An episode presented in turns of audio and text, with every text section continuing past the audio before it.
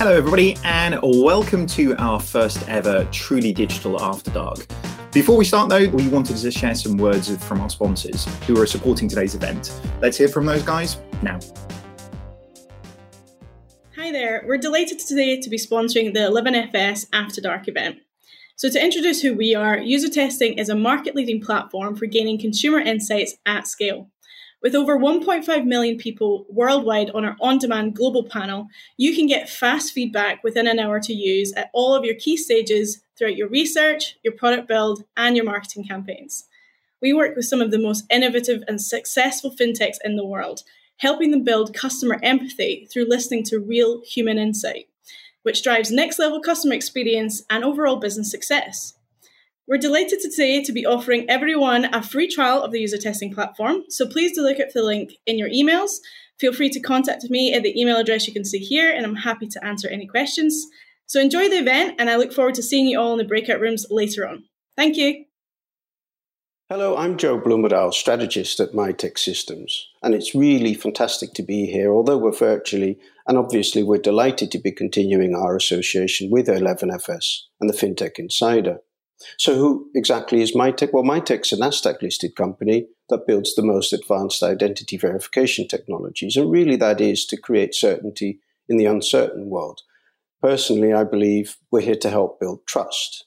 Trust in a digital world, a world that's not so easy to do business in, especially if you're not face to face. And all of that's about balancing customer experience, risk, and regulation.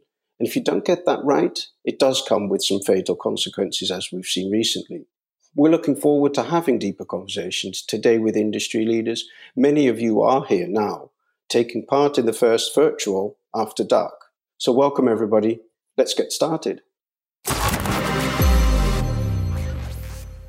Fantastic. Hello, everybody, and welcome to FinTech Insider After Dark. My name is David Brear, and I'm joined virtually, of course, by my colleague and co host, Mr. Jason Bates. I mean, it's been a pretty busy week, I have to say, all the way around, isn't it? But what we're trying to do tonight, I mean, it's going to be a really interesting show, I think. This is going to be our first truly digital After Dark. We're going to be taking advantage of our current situation where our audience sadly can't be in front of us tonight. This allows us, though, to make the event fully online and bring you guys a really interesting international set of guests. Uh, speaking of which, the guests tonight, we have Anne Boden, who is the CEO of UK Challenge Bank Starling.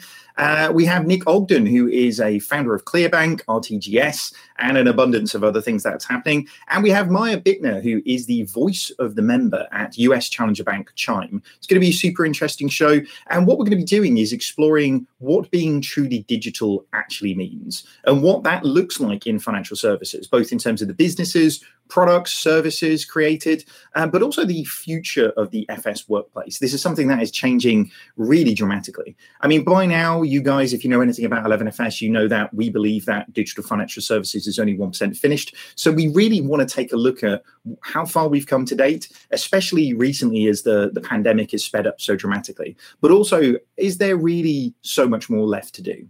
Uh, unfortunately, like other events, sadly, you guys are going to have to supply your own drinks at this stage. But please do join me for a beer, settle in for a fun event, uh, and learn a little bit more about this uh, evening of fintech that we've set out for you guys.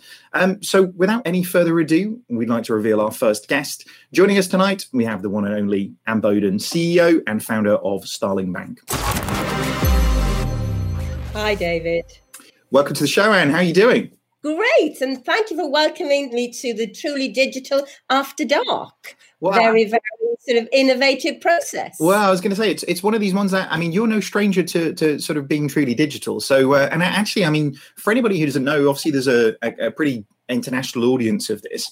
I mean, you you've had quite a illustrious career both actually in challenges like you are with Starling, but but actually incumbent banks as well. So, I mean, what does truly digital mean to you in that sense?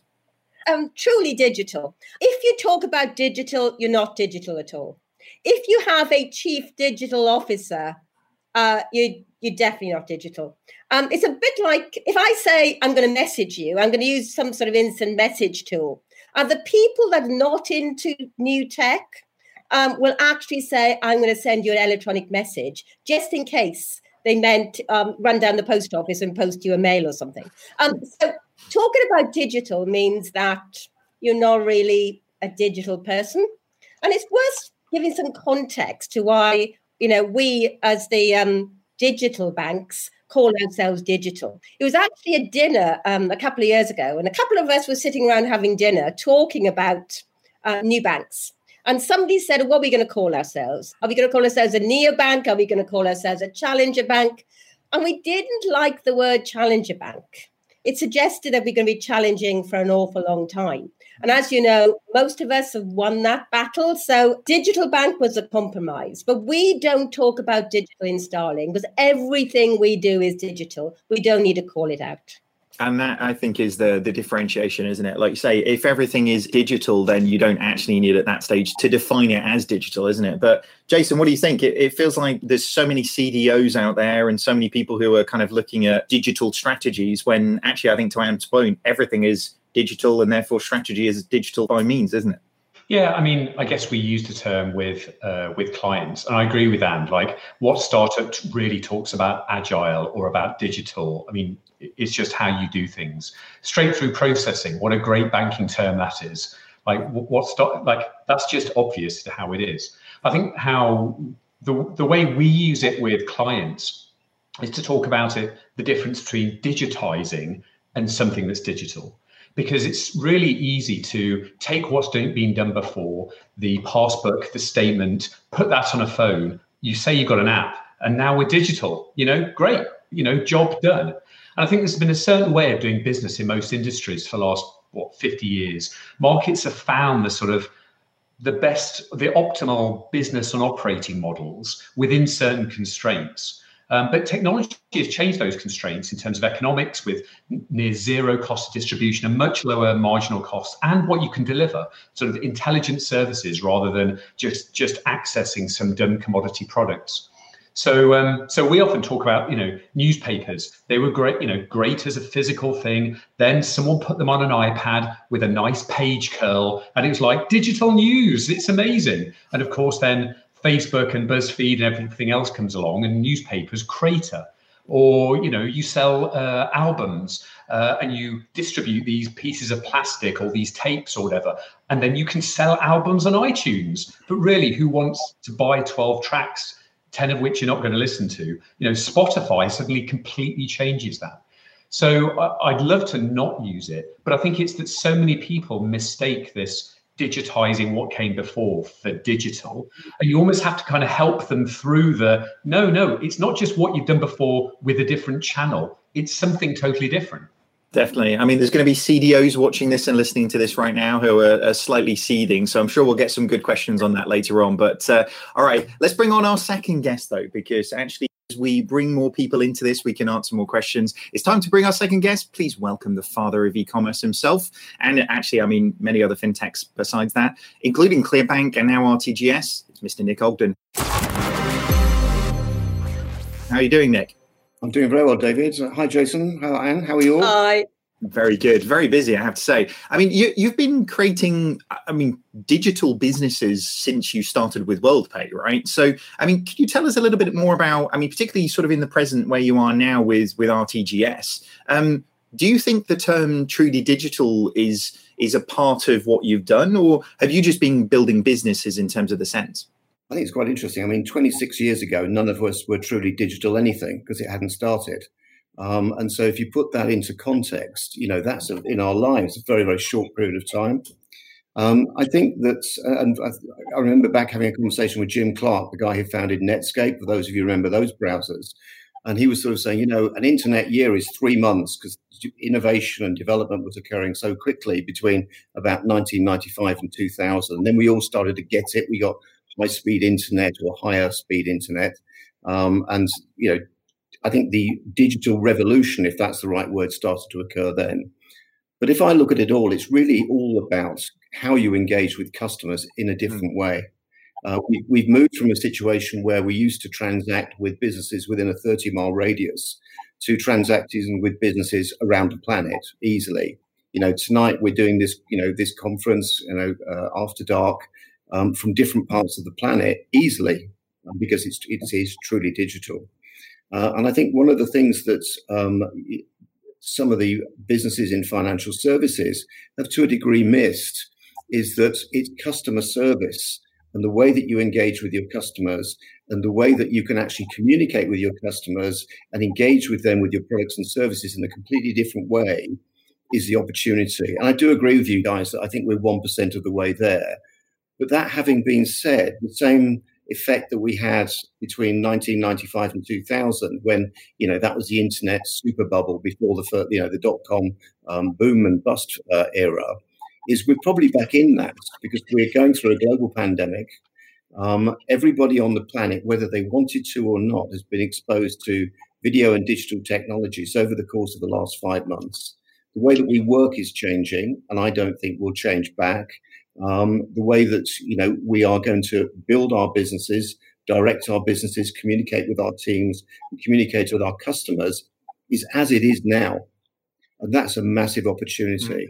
And that is what's becoming truly digital. It's interesting, isn't it? I mean, as you say, it's when you start needing different nomenclature around digital to what people have pretended has been these things for a long period of time. And you know we uh, and uh, we'll we'll sort of unpick this a little bit further on but you know what people say digital is and what the reality of the potential is is so far apart isn't it? No it, it is huge. And i you know people say oh you know all the opportunities have gone. I mean you know in the early days of the internet is oh you can't do anything because microsoft and google will do it first that's never really been the case. You know, I think there's more opportunities now as a consequence of the forced change of lifestyle that we're all going through than there have been for a number of years. It's just, you know, having the balls, frankly, to embrace them and try and build a business out of it and make sure, as I said, you know, that the customers you're you're trying to get uh, get access to understand very, very simply and quickly, you know, what you're offering and then you've got to continue to innovate. You can't just do something and wait. Sounds good. I mean, let's let's complete our lineup though before we get too far into this because this might turn into the marathon truly digital event where we just talk like 10 straight hours talking about what we think these things are in terms of where but let's get before finally we sort of really get into debate let's get maia bittner on. I know obviously we've got a lot of, of a european audience for this but for anybody who doesn't know chime a really amazing challenger over in, in the us doing uh, really interesting things both in terms of the customer side of things but actually from a technological perspective as well. So i mean maia you guys are really one of the first digital challenges in the us in terms of this wave of change. Um, tell us a little bit more about your background because I mean we touched on this offline a second ago. I mean you're an engineer by trade. Sure. So my background is in engineering. And I think because of that, I'm actually a little bit less enamored with the idea of digital uh, than a lot of people are. You know, computers are not magic. Uh, in fact, they're quite dumb. They're almost catastrophically dumb. And so, what computers are really good at, right, is they're really good at doing very simple, basic operations, and they will only do exactly what you tell them to do. And the strength really comes from it's basically free to have them do this nearly an infinite number of times in an infinite number of different types. And so, from my perspective, both in my career, so I have an entrepreneurial background starting uh, tech companies, and now at Chime, is really okay, given that we can do very simple tasks, but a nearly infinite number of them, how do we use that to create better customer experiences?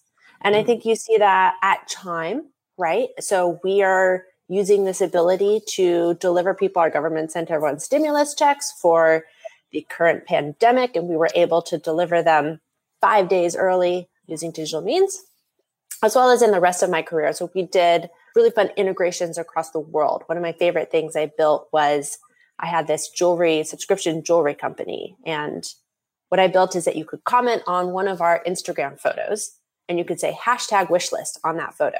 And that piece of jewelry would show up at your door the next week through a bunch of integrations that we built there. And so I think it's like being creative about, um, you know, Jason was kind of saying this like digital is not just taking what we have today and bringing it online, but let's be more expansive. Let's imagine new opportunities. Let's imagine new collaborations. It's not just we're not just saying okay well we took a bank and because we don't have branches it's cheaper for us to operate and so we're not going to charge people fees. You know it, it gets more interesting than that yeah, and I mean, all of you from a guest perspective must have bumped into this. Uh, you know, actually, and describing what you were wanting to do with Starling to people who are traditional bankers. I mean, like that must have been quite a difficult thing in its, in its first place to get their head around what digital really could be.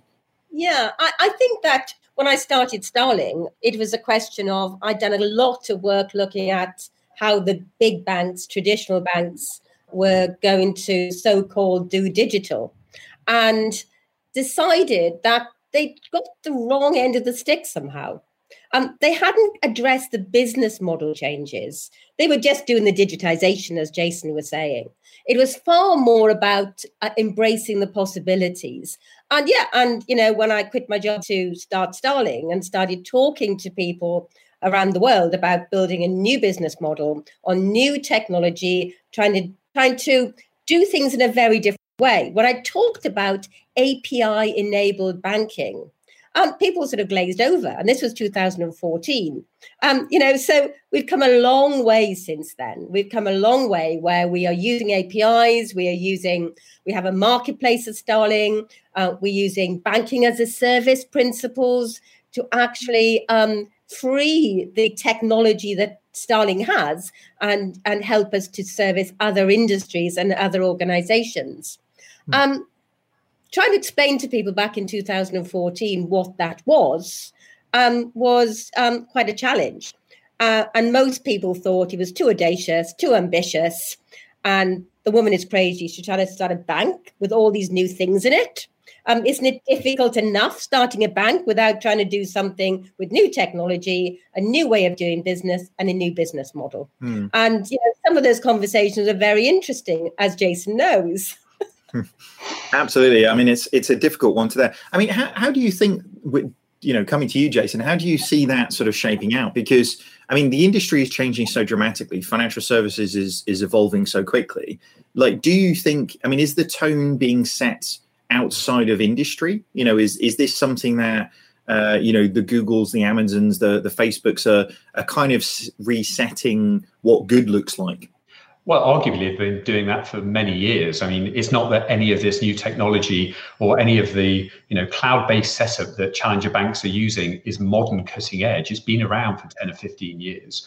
If anything, just different industries are evolving at different rates, and so we see media and social networking and commerce and just banking is just more difficult it's regulated it's highly important you know people's lives don't take a, a nosedive if they can't access Twitter for a few minutes. Well, David's might, but uh, but if they can't access their money, that's something very different. Sure. Uh, but I do find it interesting, you know, that Anne mentioned the bank as a service and the the different layers of business. And it's interesting the people we've got on the uh, you know on the conference because Nick has almost moved down that layers into the rails and the kind of product engine. Anne's making money at the top with the, you know, the customer piece, but also this services you can then um, let other people build businesses on. And then Maia with Chime, I don't know about your sort of ongoing strategy, but I'm sure there's part of it which is you know evolving to be an ecosystem player,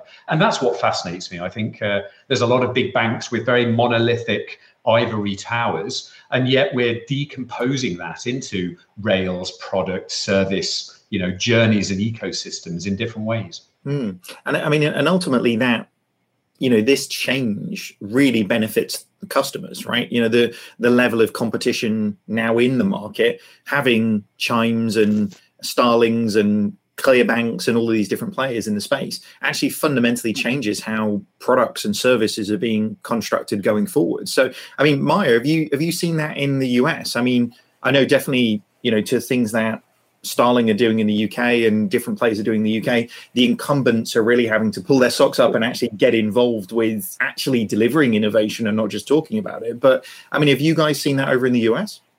No, we don't see the incumbent banks acting quickly. I think right? They have so many fixed costs that it's hard for them to move quickly here. And so what we see at Chime, right? So most of our customers, they're coming from the big banks in the US. So the Chase, the Wells Fargo, the Bank of America. And we see that, right? Because we can look at our data and we see someone signs up, they link a Chase account, they transfer all their money over, and then they close their account. So that's certainly what we see. I see there's so much innovation happening on the fintech side, though. And we, we see that too, right? And so there's this entire ecosystem of different products that are providing people help with budgeting, with benefits, with gig economy work, with um, free overdrafts. and, and things like that. And so it's really fun to see. I have this dashboard at Chime that I use, which is just the fastest growing sources of deposits into Chime and the fastest growing places that people are spending their money. And that's often the first place that I'll see some cool new fintech app. Hmm. Yeah, it's, it's interesting, isn't it? It's all of those little slices that can be sort of taking out, isn't it? But um, I mean, and, and there's, I mean, there's been a lot of um, talk lately, obviously, about you know, innovation is great, but profitability is wonderful, right? And actually, I mean, there's been a lot of quite pointed in the media, I think, of where we are in the cycle, and you know, is fintech and is banking really sort of making a dent and making a changes? But it's not just, I think, on to your point, Maia, and I'm sure Anne, you'll you'll say this as well. It's not just on the individual organizations that are having impact. It's it's actually the collective change of actually where consumers' expectations are. I know Chime are doing an amazing amount with customer service over in the US, um, but really a few challenger banks in the UK for me have fundamentally reset what good NPS actually looks like. Uh, and actually for, for those things, the tail of benefit that comes from those is really significant. And I don't know if you have any comments on that. Yeah, I, I, think there's a couple of things going on here. By the way, uh, I was interviewed by a journalist this week, and for the first time ever, I heard the phrase heritage banks. So they're not legacy banks and they're not high school banks, they're heritage banks. So are they going to be in a museum one day?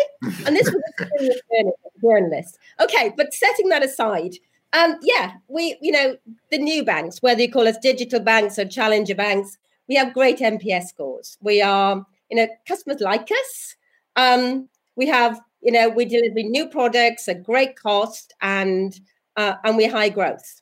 Um, I think the thing about getting the business model right is that you can also be profitable.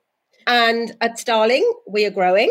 Our customers love us, and we're going to be profitable. And unless you're profitable, you're not sustainable and you can't stick around. And I think what the heritage banks are saying about the new boys in the block at the moment is that we're not sustainable. We won't be there in a couple of years' time because we'll keep consuming VC money. But I think we've got a difference here coming up. The ones that are going to be profitable, that's going to um, be able to be in it for the long term and give the heritage banks a run for their money and become as big as them or the ones that are going to be simply there to fire up enthusiasm, raise everybody's game. But whatever you say, the new fintech banks have raised expectations for consumers. Mm. They have pushed down prices, raised expectations, and it's given the big banks enough pressure so they can up their own game. But whatever happened, you know, when we started this back in 2014, nobody expected this big change to happen, and it's really happening now. I love that. I love heritage banks. That seems like such a subtle diss. I, I just, I just love it. So uh, there is something um, interesting there with how the press is portraying what, on one hand, are banks that have been around for 300 years, on others, organisations that are really part of a global land grab to try and get as many customers as they possibly can internationally, uh, as fast as they can you know, as as far as I'm aware, every sort of bank, challenger bank, bank like, you know, uh, Revolut player, you know, are making money for every additional customer that they get. But it's just having it's getting to scale to covering their operating costs, while at the same time they're just fueling customer acquisition as fast as they possibly can. Mm. So it's not like they're trying to stay where they are and just not being profitable it's like they're spending their profits on this land grab because they understand that actually the, the market's changing. And if you can get to a, a scale bigger than anyone else, you suddenly get into oligopoly level status rather than trying to make sure that you can prove that you're profitable this year. And I think there's something different there about steady state organizations and fast growing startups. Definitely. Yeah, what's going on at the moment. You have a huge number of journalists and commentators following what's going on in the industry. And that's good. All our business models are having scrutiny, all our plans are having scrutiny. We have airtime to talk about how we think the world's going to change. And in many cases, we're winning. And, and this is great for consumers, it's great for inclusion. And I think it's raising everybody's game. Definitely. Do you know, I was joking in our Slack group for 11FS today that we should go back to like 1806 or whatever it is and do a, uh, you know, a, a, headline from when HSBC was created and how this scrappy, you know, organization will never catch on and never do anything, you know. So, and, and like I say, you know, four years into a cycle of real significant change, and actually, I, I think we're far ahead of where anybody's expectations would have been in terms of the impact of those things. And, and obviously, I mean, from Chime and Starlings Bank's perspective, you know, actually from a customer choosing other organizations to go. But I mean, Nick, this is this is not a revolution that's just happening with B2C. This is a B2B revolution as well, isn't it? Oh, yes, it is. I mean, it's just to, to go back to one of the points Anne was making. Uh, I remember back in 2014 having a meeting with the PRA and being asked a question, where are you going to build this new bank, Nick? And I just looked at them and said, well, obviously we're building it in the cloud. And they looked out of the window and it was, you know, cloud technology just wasn't thought about. And it's interesting that, you know, we're now, you know, that was, you know, in a cloud. We're now, I guess, in a bit of a vacuum, not just using offices. But we are with the stuff that we're doing is we're doing bank to bank stuff with RTGS. I mean, ClearBank was set up, as you know, to be a bank to the banks and is successful at doing that uh, and delivering banking as a service. And the, the, platform now with RTGS Global delivers, you know, high speed interbank transactions.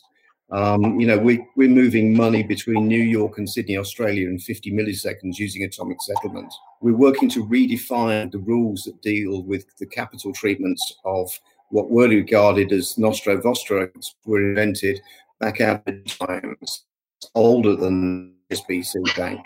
And the, the, there's massive, massive opportunities to use new technologies. And some of the technologies, technologies, for example, that we're using didn't exist two years ago. And so with that and that the change, you can develop new markets in relation to bank to bank, business to bank, consumer to bank, consumer to consumer. The pandemic change that we're going through has just accelerated all of that. I think one interesting things is going to be how the regulators get around coming to visit you when you're not actually in the office. that is going to be interesting. You're going to get a knock on your door wherever you are in the world. You know, as Anne will know, when, and you know, when we went through building a bank, there's certain things that, that are expected of you that they are right in a truly digital connected customer centric world didn't really seem to matter they were what were expected because the other big banks had been doing that for years. Therefore, that seemed to work, so you had to follow it. It's I've never thought of this impact before that if we're not in offices, maybe this pandemic will be the push that regulators need to understand the way that modern financial companies do business. And I've just gone through, I mean, so many crazy things from the regulators. It they is. were worried about we had to have a paper visitor log for our visitors to come sign in. And it felt less efficient, less secure and that if now that we don't have offices maybe it'll just be a kick in the pants so that the regulators come to the 21st century i mean i think i think the the regulators globally have played such a big part in the change that we've set up. I mean, Anne, I know you've had a lot of conversations with those guys, both the PRA and the FCA, when kicking off Starling. So, how much have they played a part in really what you've managed to establish? Yeah, uh, well, I'm very grateful that the UK environment led to Starling and lots of other banks back in 2013, if they hadn't come out with a new way of getting bank authorization, we wouldn't have sort of London and the UK being the center of this new bank sort of explosion, really. It's, it's been really, really successful.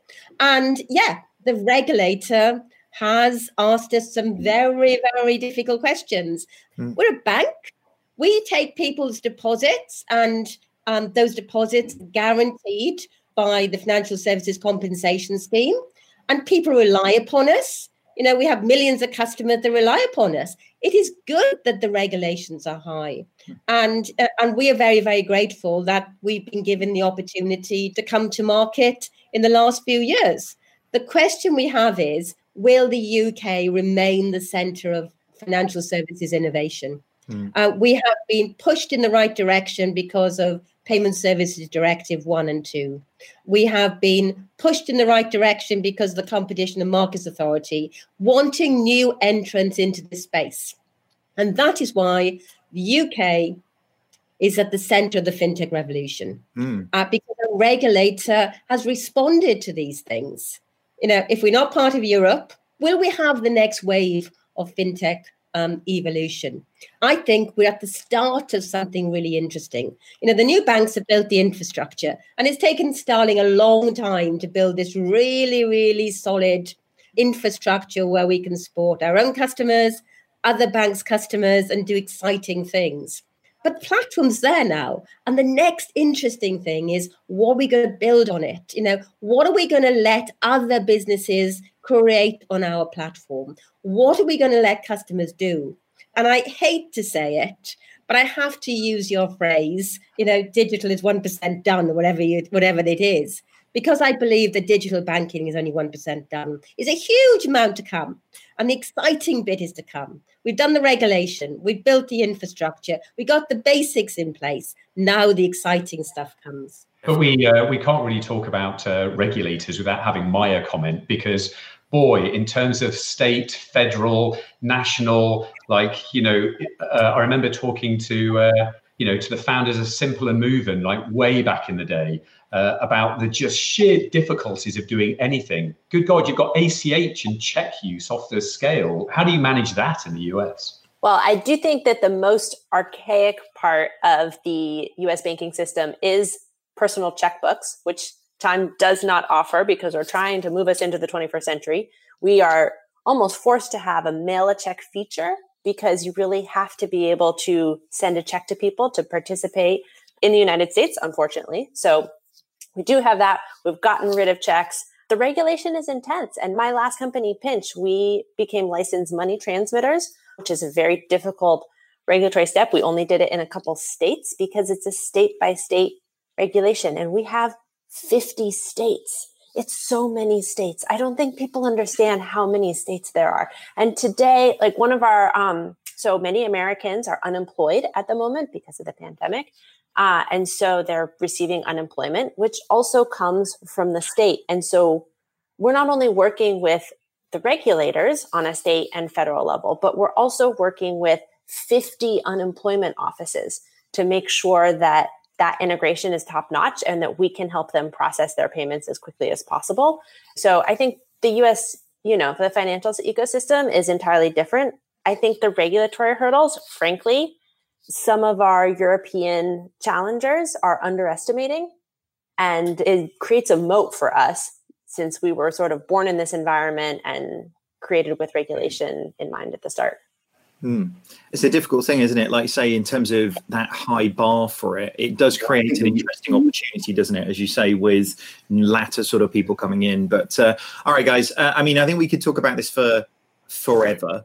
Um, I think we all agree, though, that actually the the industry is in a more exciting place than it ever has been. The and to your point, the the things that we can do in this industry now is changing so dramatically, and and ultimately the customers really sort of benefit from this. But we want to kind of turn it over to you guys now, though. There's some been really interesting questions that have kind of come through. Um, starting actually, so one from Martin Ing, who has uh, has lockdown actually helped move uh, customers to new banks? So, I mean, Maia, Anne, I mean, have you guys kind of seen the kind of safety net of could you just walk into your branch and talk to somebody about that? Obviously, doesn't exist in a in a COVID environment. So, I mean, have you guys seen uh, a kind of an increase in applications during this period? Um, maybe Anne, starting with you. Yeah, yes, we have, um, especially business accounts, um, because businesses, um, you know, uh, needed appointments at heritage banks um, to open an account. Uh, and of course, they could do it at home during lockdown with us. Our business has seen increased account openings throughout the process. And of course, we have been highly involved in providing lending to many of our SME businesses. And tens of thousands of businesses have benefited from bounce back loans. We have done a billion's worth of government backed lending. Uh, and we were able to do that in a lockdown where everybody was working from home. Mm. Within weeks, we had a connected card out there, uh, which was uh, um, recommended by NHS volunteers for people that were self isolating. We implemented check imaging, we implemented bounce back loans. So we have been very, very busy and very, very effective during the lockdown. Uh, it hasn't impacted our productivity. And that's because we were built for the cloud. You know, everything just works, and our customers loved it. Very good, Maia. What do you think? I mean, has it has this period actually perversely been a real eye opener to uh, customers of incumbent organizations who couldn't do everything that they needed in this period, but could through Chime? Yeah, you know, we're still trying to um, make sure that we fully enable banking at home, right? So we're a digital bank, but it doesn't mean we don't have a retail presence. Like you can use ATMs, you can, people are using their cards at stores. We wanted to make sure that people could live their whole financial lives within the walls of their house since that's what they're doing. But yeah, signups have been crazy. You know, historically, we've really appealed to this very digital millennial, this person who lives on their phone. They never wanted to go to a bank branch in the first place.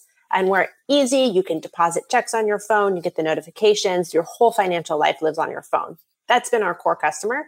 Now we see that expanding to a bunch of people who, you know, they wouldn't mind going into a bank branch. But now that there aren't any bank branches to go to, they see the advantages that we offer. They see the no fees. They see that they're getting their paycheck faster, all these great features. And so business has been great for us. It does. It does feel. Uh, I mean, Nick, uh, even into the B two B sense, actually, a lot of what has happened in COVID has really shone a light. I think it, it, it's the um, emperor's new clothes, isn't it? I think a lot of organizations have realized that uh, the investments they've been making in technology have not necessarily been right, and you know maybe there's a, a need for a significant change. So, I mean, have you guys? I mean, I, I know with RTGS, you guys have had a, a, pretty significant amount of inquiries about what you've been doing, but has that been picking up over the over the breakdown period? Yes, yes, it has. I mean, I, I think too, David, in relation to the the consumer you know, cash is exiting and so, you know, that they're transactionally positioned to really gain from that. In relation to what we've been seeing, is that there's a whole recognition now that we have to transact in a different way. And that, believe it or not, the world works 24 by 7 by 365. And customers actually understand that their money is in a bank, but they actually should be empowered to use it. So we've been in discussions with, with many banks and with regulators, uh, as you know, for a, for a bit of time. Uh, we've got quite a significant announcement, which we'll get to hit, read about during the course of next week, I hope. So, last few months have been interesting for us and continue to be. I think the other fascinating thing is that, you know, I used to live on an aeroplane and, you know, spend months just flying around the planet. I haven't done that. And yet, we still had all the meetings. In fact, we probably had more meetings. And those meetings have been uh, easier to arrange with far more participants than on a flight and go in the city for you know two days. So I think it's all it's all changed for the better. It is interesting. I mean, how, how do you guys, as a as a panel, how do you feel about? I mean, the future of work more broadly at that stage, because I mean, I live in a for the international guys, tiny little east coast city in in England called Norwich. Um, from my perspective, having not left Norwich for three months now, I'm running the business in the exact same way we did before. I'm sure, and you found the same. I'm sure Maia from your your apartment. You know, it feels like the the future of work is very very different because of COVID. This is working, right? This is this is working for lots of organizations like mm. ourselves. You know, digital businesses, you know, e-commerce businesses, uh, doing things remotely, working from home is very, very successful. And that's how we've seen this crisis. Those businesses, those small businesses that we serve that can work from home, that have e commerce distribution, are finding it very, very successful and they're doing even better than before the crisis. But those in hospitality, where they face to face retail, are really suffering. And what we have here is we've moved towards digital and we've actually made probably 20 years gain in six months. People have learned to do things differently and it'll impact cash transactions, it'll impact face to face commerce, it'll impact the high street. And as responsible business people, we have to be prepared to help out those businesses that will have to change for this new environment. Digital is here to come, e commerce is here to come, doing things from home this year, It has happened far quicker than we ever thought.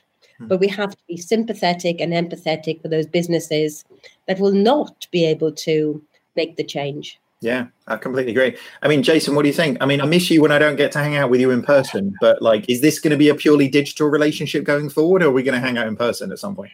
Well, I agree with Anne. I mean, the digital shift has been accelerated by this new shift, this geographical COVID shift. You know, I saw the Bank of England making uh, comments about there being some structural change to the economy. Uh, and a friend was recently trying to convince me that rather than a V shaped recovery or a W shaped recovery, we were in a K shaped recovery. Some of those businesses are going like this, some are, go, are dropping off. And it is this future of, um, of very different outcomes. You know, if you're selling bikes or gym equipment or art equipment or you know home networking or office desks you're doing phenomenally well if you're in the restaurant pub cinema theatre business or you're an artist or a musical performer, you're in real trouble.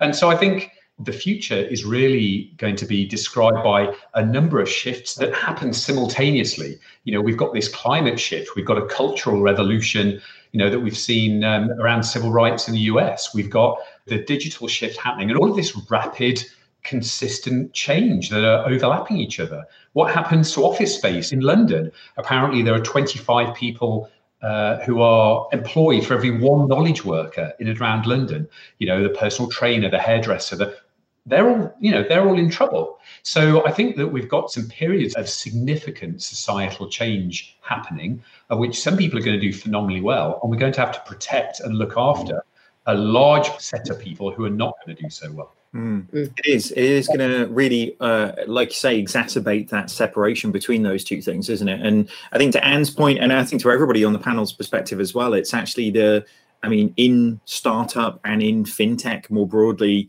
uh, you know, we operate in dog years at the slowest, uh, and COVID has really accelerated that, if nothing anything else. But uh, um, what do what do you think then, Nick? Do you think this is going to cause a not just for the the startups, but do you think for the incumbents, this is going to create a kind of a tidal wave of requirement for change? Because essentially, you know, if you've been investing in digitizing your way to oblivion then you know the the ability to really see what is coming in terms of the changes that are there and the necessary changes from an infrastructural and from an architectural perspective i mean much of what anne is talking about is because it's the way in which starling do it and shining that on anything that they want to do. Nick, do you think this is going to cause a, a, kind of a revolution in the back office for big incumbent banks? Yeah, I think so. I mean, there's a, one very big European bank that I was talking to yesterday, and um, they are expecting they will continue to work at home until the early part of next year. Um, and that's you know one of the massive banks in the world. You know, they've got to change and adapt so I think the opportunities for some of the agile, you know, challenger bank, the digitally aware banks, is to get in there and work those organisations and help them. Yeah, I mean, those who get customers win, uh, and I think that's always the thing. And it's great to see.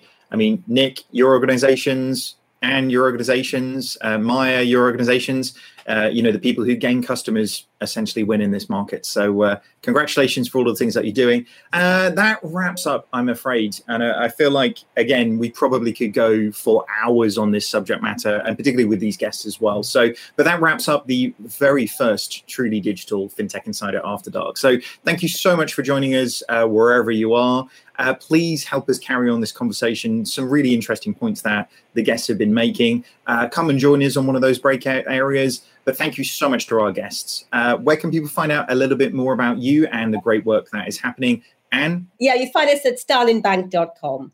Come and look at what we offer. And Nick, where can people find out more about Clearbank, RTGS, and everything else you're up to as well? Yeah, it's very easy. Just go to rtgs.com or rtgs.global uh, and find us or LinkedIn. Maia, where can people find out a little bit more about you and the great stuff you're doing at Chime? So clearly chime.com. Uh, but honestly, I really recommend our Instagram. It's at instagram.com slash chime. And it is extremely great. It makes me laugh every day.